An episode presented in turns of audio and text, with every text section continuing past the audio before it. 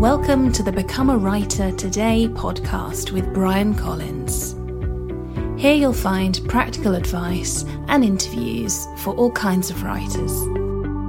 Hi there, this is Bryan Collins, and welcome to this edition of the Become a Writer Today podcast. I'm recording this episode in early August, and I'm actually just back from a two week holiday with my wife and three children. We spent the holiday in Kos in Greece, and my three children are 13, nine and 11 months and traveling with three children, one of whom is just a baby certainly presents its challenges, but it was definitely a relaxing holiday and I got in that I got some time to switch off. And I often find when I take breaks like this, it gives me time to reflect on some of the creative projects that I'm spending time on and maybe some of the projects that I'd like to start next. And I also got a little bit of time to think about what I want to focus on for the rest of the year. And since I got back from the holiday, some things I've been working on are improvements to a course I've created about writer's block, which you may already have heard about. So I've been updating some of the modules inside of that course. And I've also been reconsidering some of the articles on my site. Uh, so I'm putting together an, an, article that will help you find a job as a writer and start to earn more money. And I'm also putting together another article that will help you learn how to get paid because many writers often email me and they say that, you know, they don't have a lot of money and how can they make an income from this craft. And the truth is, it is possible if you know where to look, if you refine your skill set, and if you figure out who your ideal audience is. So in both of these articles, which I'll publish later on in the year, I'm going to explain the type of skills that you need to get paid as a writer and to build your authority online. And I'm also going to explain where you should look if you want to find clients or people you want to work for as a writer. Other activities that I've been working on include considering how I approach email marketing. And if you take blogging or your writing career seriously, email marketing is something that you really should tackle and get a grip on. So basically, when you join my email list, I'll send you a series of welcome emails that explain what you can expect from Become a Writer today. And I've been going back and looking at those emails and seeing, am I getting the right kind of advice in front of the right kinds of people?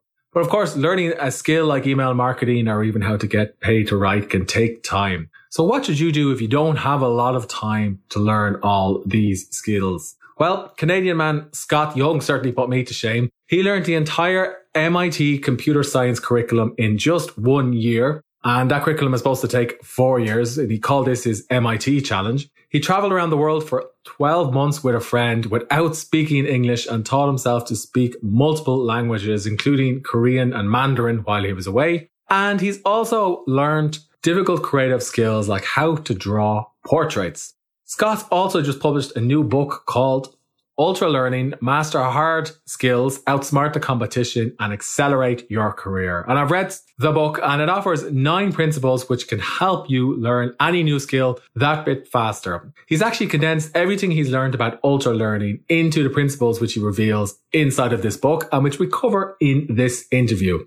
He also reveals why he decided to write a book about ultra learning in the first place, how he approaches writing, research, and self editing, what new writers and authors should do if they want to acquire skills like copywriting, the essential role of critical feedback, and what his writing an ideal early morning routine looks like.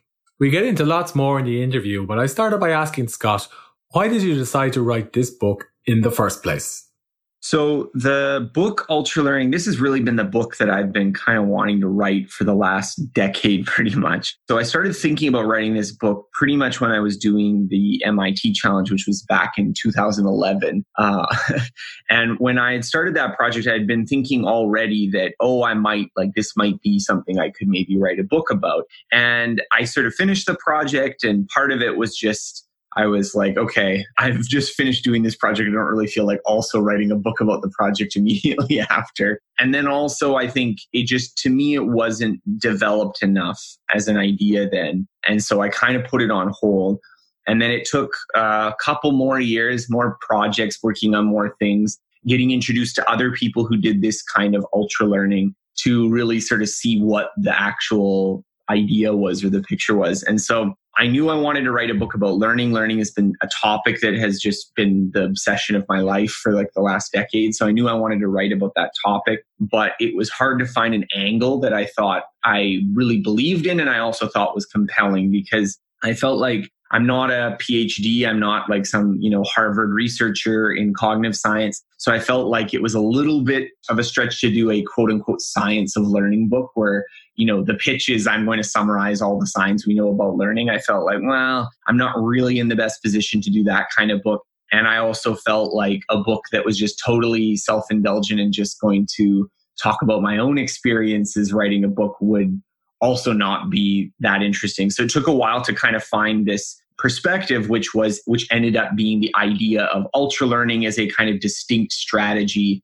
for learning hard things and then taking a bunch of other people's stories, mixing them with my own, mixing them with some science and uh, research and try to come up with something actionable for people, but also something new that I don't, I didn't see a book out there on learning that had talked about it in this way because most books on learning, of course, talk about how do you, how do you study and get good grades and, and there aren't that many on you know how do you teach yourself hard skills that matter for you even when you know just passing a test isn't your goal? Yeah i mean the, the book that it reminds me a little bit of was the four hour chef but i suppose that's a slightly different topic which is yeah different. well there, there definitely have been books that have been similar. I think four hour chef is kind of an unusual book because like the title doesn't make it seem like it's about learning at all. So I'm not quite sure what was the initial intention for that because it's sort of ostensibly about cooking, but really sort of deeply about learning. Whereas I think my book is quite explicitly about about the practice of learning.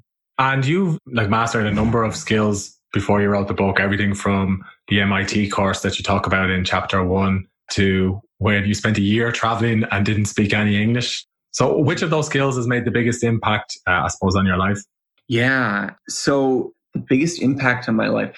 I think the one that sticks with me more is the language learning project rather than the MIT challenge. Not to say the MIT challenge, I think that had a profound influence on me. So I don't want to discredit it. But I think for me, the the skills that I use more to this day, I, I think I use the languages a bit more. However, the MIT stuff was is it's kind of hard to talk about. They all have their own sort of unique place. The MIT challenge as well, I think is interesting because I think that for a lot of people, the way that they would be viewing that project from the outside is, well, this was a project to get really good at programming.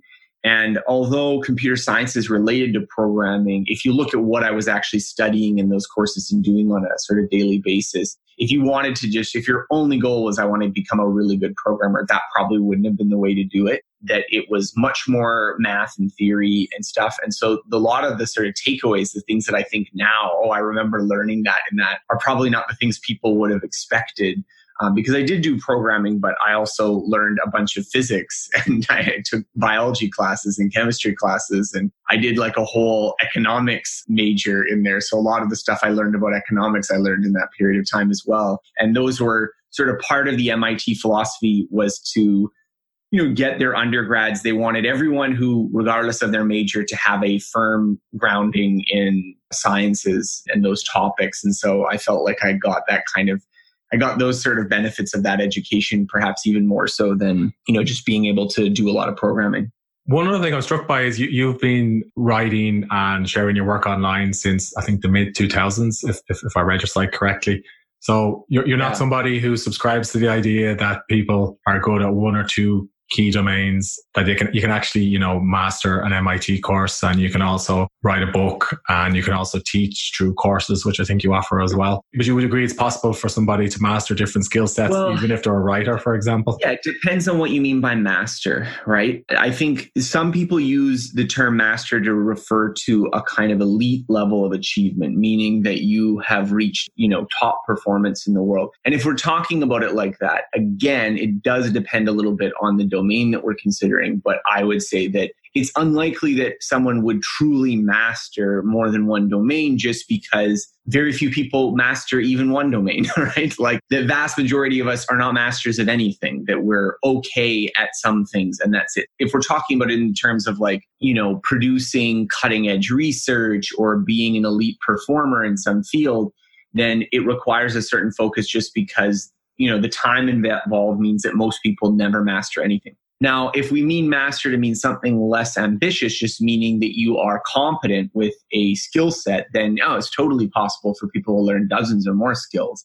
So it's a little bit like learning a language for instance. I think to get to a level where you could be comfortable in the language that you could have conversations in the language that you could travel effortlessly, that you could do what you need to do effortlessly. I would say that it's quite possible not only for someone to learn five to 10 languages, but to do so where learning languages wasn't even like the main focus of their life, where you were just, you just picked them up. However, if you wanted to get to a level where you were doing like you were totally bilingual where you had no problems conversing at all you were you know totally fluent. You could do a phd dissertation in that topic. You could do all those things. Well in that case to get to that level probably requires living in that country that speaks it for a decade or more. So this is this sort of fine graining of when we're talking about mastery or fluency in terms of languages. Or really any skill is that to get to this what i think if we're thinking about adequacy or like you're competent in the skill that's actually fairly easy to do. I think in a lot of skills that you can get to a level where, oh yeah, you're pretty good at this is not that hard. But I think it's also a mistake to equate that with the most elite level of skill you can reach, which really does require this thing. So when people are talking about, you know, can you master multiple skills? I really want to think, what are we talking about here? Because is it possible to become, you know, an elite violinist at the same time as becoming a Nobel Prize winning physicist and at the same time as becoming the write the next great American novel and stuff. Maybe not, but could you write a novel? Could you learn to play the violin? Could you understand physics well enough? Yeah, of course. So I think that just sort of depends on what your goals are and, and what we consider when we talk about mastery. One of the examples you use is how a new writer could learn copywriting as a skill, for example. So, yeah. so what would be the first step somebody could take if they wanted to learn copywriting, which is a particular discipline within writing? Yeah, so copywriting is a really popular one. And I think for a lot of the pragmatic writing that people tend to do, copywriting is probably an essential skill. So I don't even think of it as being super separate from writing itself. But yeah, the basic way I would probably approach copywriting is to have some project where you are trying to write some copy. Now, what that's going to be is going to depend on your situation. So, one of the uh, women that I interviewed for this book, Colby Durant, this was years ago that we were, we had some interaction. She was working on this project and she was telling me that she was kind of an intern at a new firm and I think they did web design, web consulting, and then she got into copywriting. Now she was already in an environment where copy was being produced. So it's possible for her to slide in and write some copy for some of these things or, you know, do some copy, even if it's not assigned by her boss, just write some copy and be like, Hey, I've been working on this. What do you think? That's totally uh, available to you. For me as a business owner, I'm often writing sales pages and things like that. So for me, when I write copy, it's often for something that I'm trying to sell and similarly, you know, for you, you might have a little side project where you want to write copy for, you might want to use it. So I always suggest starting with where do you actually want to use this skill whenever you're learning any skill? Now, usually you're not wanting to learn copywriting in a vacuum. It's for some purpose. And so that would be the first question is what is that purpose and where do you start there? From the second point, I would say I would probably do quite a bit of reading on copywriting. So read books about copywriting. What are the skills? This is not only good for meta learning purposes to figure out, okay, what are the skills that I need to get good in copywriting, but give you some starting points for your actual practice. And then to do some kind of project where you're writing a lot of copy. So again, what that project exactly looks like is probably going to depend on your situation. If it were me, for instance, I would probably spend most of my time you know, I have some stuff that I sell. I do have some sales pages already. So the copywriting project would probably be let's write a bunch of different copy pages, maybe even test which ones work better, you know, that direct marketing approach. Uh, if you didn't have that, if you were doing something else, then maybe it, it, the copywriting project would look a little different on your end. But I think that's sort of the way I would approach it is that there would be a large volume of practice combined with, you know, some books and some things to sort of ground it in theory. Yeah, that makes sense. That makes sense. You also have an interesting idea in the book where if you want to learn a new skill, you should go out and speak to somebody who is, yeah. more, is better at that skill than you are. So how could I go about doing that if I wanted to?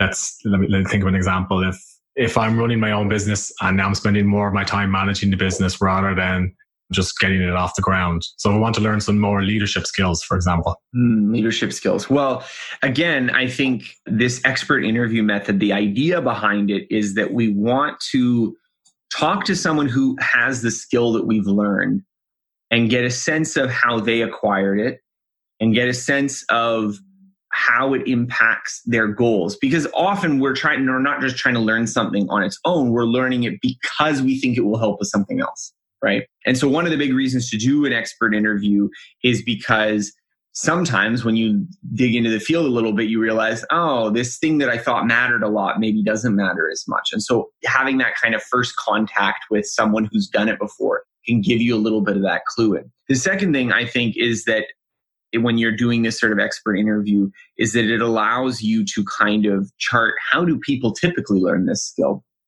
and so this doesn't mean that you have to do exactly what they did. It doesn't mean that you need to, you know, when they give you advice, you need to stand up straight and follow it exactly, but rather it helps you map out what is the typical skill progression here. So if someone you identify as having good management or leadership skills. And you know they might come back to you and say oh you know i've been running my business for a decade and you just kind of learn it by doing it and this kind of thing. Well you know that doesn't give you necessarily the the answer for okay what should my ultra learning project be exactly? But it does tell you okay this person who is good at it how did they get good at it? Well they were working in real leadership situations. They weren't just let's say reading a book on leadership or something as an example and so I think that would be the starting point for conversations. The other thing that I try to drill into with interviews is I try to look at what were aspects of either their environment when they were learning the skill or aspects of things that they did that maybe would have put them on a path to learning that skill well where others might not have. So the environmental piece is really important. So for instance, if I was talking to someone who I thought was an excellent programmer and they told me, oh, you know, I worked on all these open source projects and that put me in contact with like the most you know the best programmers in this subfield and that interaction with them and that feedback really improved my code that would be interesting you know as opposed to if oh they learned all their programming working on solo projects right? Or um, I worked at this really big company and I had to, you know, have really good code because I was working with all these other people and maintaining code bases. So these are also sort of interesting little details of how did they acquire those skills so that you might start to say to yourself, hmm, how important is it that I'm working with other people to get to the level that I want? Or how important is it that I focus on learning these sort of background ideas which which otherwise wouldn't be there so the expert interview method can sometimes be it doesn't often give you the exact formulation of what project you should do but it helps eliminate or narrow you or otherwise direct your attention towards opportunities that i think might not be there. So even for me when i'm looking at people who are really good at writing books and i'm wanting to improve at writing you sort of say oh okay well this person there's a couple there's a few obvious paths that people take to get good at writing. And so even if I'm not going to take those paths, I need to be carefully paying attention to what kinds of experiences are they having on those paths that allow them to get good at it, whether that's academia or, you know, traditional journalism or, or that kind of thing. Did you use any of those approaches for writing this book? Yeah, yeah.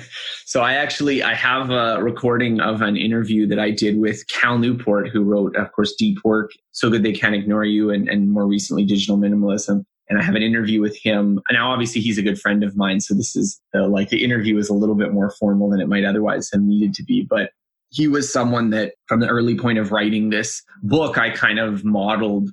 Okay, what was he doing? How did he think about writing a book? What was the process that went in there? So this book, even for me, was actually very explicitly modeled off of deep work as the starting point. Now, the ending point doesn't look exactly like deep work, so I don't want to, you know, make the idea that they're the same book. But when I was, you know, starting, how do I, how on earth do I possibly take all these vague ideas and turn them into a book?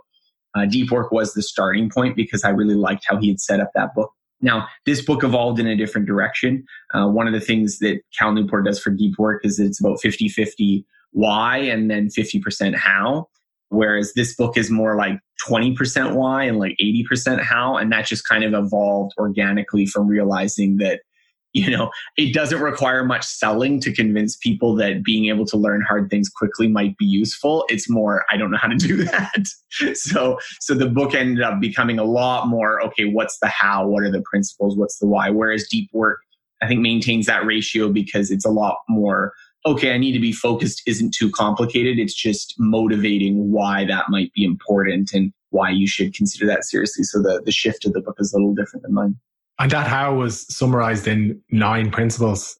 So did it take you long to refine, I suppose, your years of, of learning different skills and speaking to people into these nine principles? Well, I did have an advantage for that. Like, definitely, this wasn't a book that I came to as a blank slate. I already came from the idea that, like, I could already write this book. Now, the interesting thing was, is that this book really gave me an excuse to dig into the research. So the principles did evolve. So even though I had been thinking about these topics for like eight years prior to writing the book and doing a lot of my own projects and interviewing people, actually going through and doing the research for each of the principles and, and just research in general shifted the kind of sand beneath my feet a little bit. So originally there were seven principles and some of them changed. So I think the two that got added were I added retrieval and experimentation. No, experimentation wasn't the initial one. So what was the other one that I added? Uh, I don't remember. I'm thinking back to the proposal that I wrote about three years ago for this book. But retrieval is a good example of, of one which I had not even thought of as a principle going into it. And then reading the research, because to me, I, I always knew that like active recall and and you know testing yourself was important but i just saw that as being part of let's say feedback where you know well the reason you want to test yourself is you want to get feedback. Or i thought of it as being part of directness that you want to test yourself because where you want to use the skill is testing yourself. And it was actually going through the research and seeing oh no there's actually a different kind of cognitive idea going on here behind retrieval that there are studies where you neither have directness nor feedback and retrieval still matters. And so that was sort of like an interesting discovery for me that people have actually done those studies that you know, tease these sort of ideas apart. And so there were a lot of little discoveries along the way. Feedback was another interesting one because I had kind of gone into it with a strong pro immediate feedback position, largely from Anders Ericsson's work on deliberate practice. And then you dig into the research and it's like super complicated and like nuanced and there's all these like discussions about you know I, I, remember reading like huge sets of papers on how important is the timing of the feedback and I mean, some of these ideas did not make their way into the book because they didn't have a really super concrete suggestion, but a lot of them even just around what feedback is useful and what role does feedback play in, in learning. I think I really updated a lot of my beliefs because I used to just sort of have a simple view. Okay, feedback's good. You need feedback to learn to yes, you need feedback to learn but there's lots of ways feedback can go wrong. And there's lots of times where you can learn even absent feedback. So there was a lot of these sort of really interesting digging into that that happened when I only when I started really doing the research for the book. And that digging into or that research that you described, Scott, did did you do that research yourself or did you work with research assistants to help you on the book? Oh, um, well, we'll find out whether or not my decision to do the research all on my own was wise later on. Obviously, I did get to talk to a lot of experts. So I did call people up, which was, again, not as hard as you'd think it would be. you always kind of imagine these people, they're very busy, they're not going to want to talk to you. But most of the researchers I interview are like, yeah, yeah, I'll talk about my research. And even if they're, you know, otherwise very busy. And so I did have calls with people, but but I will say that I mean a lot of it was just doing the work of reading it. So I think sometimes, and I don't want to be overly you know presumptuous here about my ability to criticize other reporters or other writers but i think there's sometimes this idea that all you need to do to understand a subject is to just pull up some expert and then have an hour conversation with him and just paraphrase what they said to you. And I think that's misleading because in order to even understand what they're saying to you, I think you need to understand the literature. And so for me, I have, you know, up in my, up the top of my bookshelf, I have about five or six full, like, you know, binders with hundreds of pages of journal articles and meta analyses. And I have a bunch of monographs and textbooks on my shelf here because for me, I felt like to have that conversation with the expert, like I need them to clarify points that I don't understand, but I don't want them to try to like summarize this whole field of research in, you know, 15 minutes because then my paraphrasing of their summary is probably not going to be that accurate. So I'm hoping that I did a good job given that I'm not a I'm not an expert or not a PhD researcher myself, but I really tried to work hard to try to capture the essence of what these diverse fields of cognitive science are saying about learning, as well as trying to preserve some of the nuance, trying to avoid simplifying things too, too much when we get down to it. So, like, feedback was just a perfect example of there's this huge, rich set of research on like how feedback matters, why it matters, you know, this kind of thing, the social impacts of feedback, all these kinds of interesting effects. And so I think uh, for me, that was a big goal was I wanted to use this book as an opportunity to really understand this subject more deeply myself. And so I think I, I wanted to take that opportunity. And in trying to understand that research and speak to the, the experts that you've mentioned, how did you go about organizing your day when you were writing the book or editing it?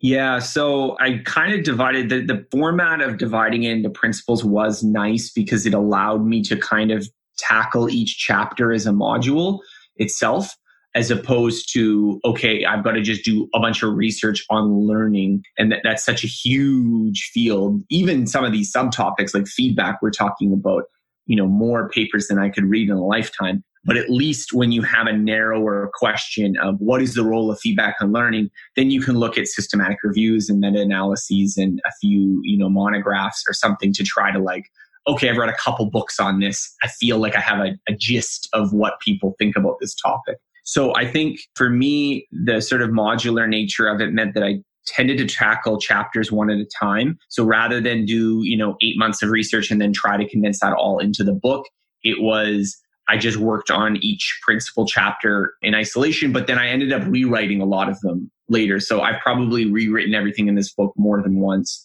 And that was just because sometimes I would write a chapter and then I would uncover new research or I would have read someone's story and I want to use them for example X. And then I feel like actually they're better suited for situation Y. So some of the stories got swapped around too. So I was reading a lot of biographies. A lot of stories didn't make it into the book just because they didn't clearly illustrate anything that I was trying to talk about. So I have a lot of stories that are, you know, still unused. But like an example, Srinivasa Ramanujan, uh, he was originally going to be in the chapter for intuition, but then I ended up using Richard Feynman for that chapter, and he moved over to uh, retrieval because of his kind of you know, sort of somewhat unusual learning strategy where he didn't have access to, you know, a lot of formal education and he had to prove proofs on his own. And this sort of like kind of unorthodox uh, background also probably contributed to some of his quirks as a mathematician. And how do you decide what skills you want to learn, like going forward? Oh, I have a huge list. So I have like a million skills I want to learn, probably more than a couple lifetimes worth of things that I want to learn. For me, the decision of what project to pursue never comes from a super analytical position. It's always, does this feel like it's awesome? Does it feel like something I could get really excited about? And so that is my major priority when choosing projects is when I think about the project, do I get super excited about it? Because for me, that's a real important driving point about the projects. It requires a lot of motivation, a lot of work. And so if I'm kind of like, oh yeah, I guess I'll do this at the beginning, like forget about it, right? It has to be something it is going to be work and it is going to require motivation. So I don't want to say that I always just do the actual projects from that place of that, but the starting point has to be enthusiasm. The starting point has to be excitement and, and fun. And so for me, yeah, like doing the MIT challenge was because I found these courses and I was like, I wonder if you could just do the final exams for degree. Like that was the sort of light bulb moment of if you just did the final exams, like you weren't trying to you weren't trying to do all the other little academic bureaucratic hoop jumping that you normally have to do in a degree. If you just simplified it to could you pass the exams? Like that kind of got the gears turning of like, oh, I wonder what you'd be able to do faster, what you'd be able to change if your only goal was pass the exams. And later I added the programming projects, but that kind of initial idea was like, oh, that's kind of exciting. I like that idea. And then the year without English started as a trip. And then we started talking about learning languages. And then somewhere I, after several months of talking about the trip, there was this kind of like, well, what will be the, like the MIT challenge had this very concrete kind of easy to understand goal. And we were trying to think about what it would be for this language learning project. And I didn't want to do anything. I didn't want to do Benny Lewis's fluent in three months. Not only is that his brand, but I also feel like that can backfire because even if you do learn a lot of the language, sometimes people are critical because they don't like your definition of fluency. And I think Benny Lewis has definitely gotten that critique sometimes. I think somewhat unfairly, but sometimes people will criticize him because he's doing a fluent in three months project. Whereas if he just did a see how much I can learn in this language in three months project, people would probably be kinder to him. about about his goals. so I didn't want to fall into that position because I had no idea what level we would reach after each three month period of time. And so around this time, you know, I was talking to my friend about, well, I felt like this was the right way to learn it, like just complete immersion. And so we kind of got this idea what if the project was not centered around an outcome, but around a kind of extreme method? Like, and in this case, that was the year without English. And, and that's sort of how the project got got centered and it worked way better than I thought it would. So even now I would recommend using this method, even if you're not looking for some kind of gimmick for a trip you're going on. You want to actually learn something well. I would recommend doing something very close to that. But uh, yeah, that was definitely something that just got really exciting because then it was it wasn't just okay, we're going to learn these languages, but also what is the experience of not speaking English basically for a year with you know a few minor yeah. exceptions. What does that feel like? And I thought that was a kind of an adventure that you know that's going to stick with me for the rest of my life. So I can imagine. I can imagine. Uh, what, are there any particular skills you're learning right now? or are you just focused on the yeah the so i'm not doing any big ultra learning projects this book is occupying a lot of my time so i'm doing a what I would just have called normal learning. but I mean, a lot of the principles of learning still apply. It's just I'm not pursuing things with such vigor and intensity. So there are skills that I'm currently working on that I'm already I've been practicing for a while. So I'm always learning Chinese. That's always in the background of my life. I have a 10 minute a day learning Chinese habit that I've maintained for about a year now. And then I also do other Chinese I've been doing for the last five years. One skill that I'm working on right now is I've got this book uh, on machine learning. So, machine learning was a topic that I felt a little bit like it was understudied during my MIT challenge because the whole deep learning, machine learning revolution kind of came a little after that. Uh, like I did that project in 2012, 2011, and that was just when deep learning was kind of that was before it had entered full kind of hype mode where it is right now. And so the class that I was taking from that was even older. So it was an even older AI class.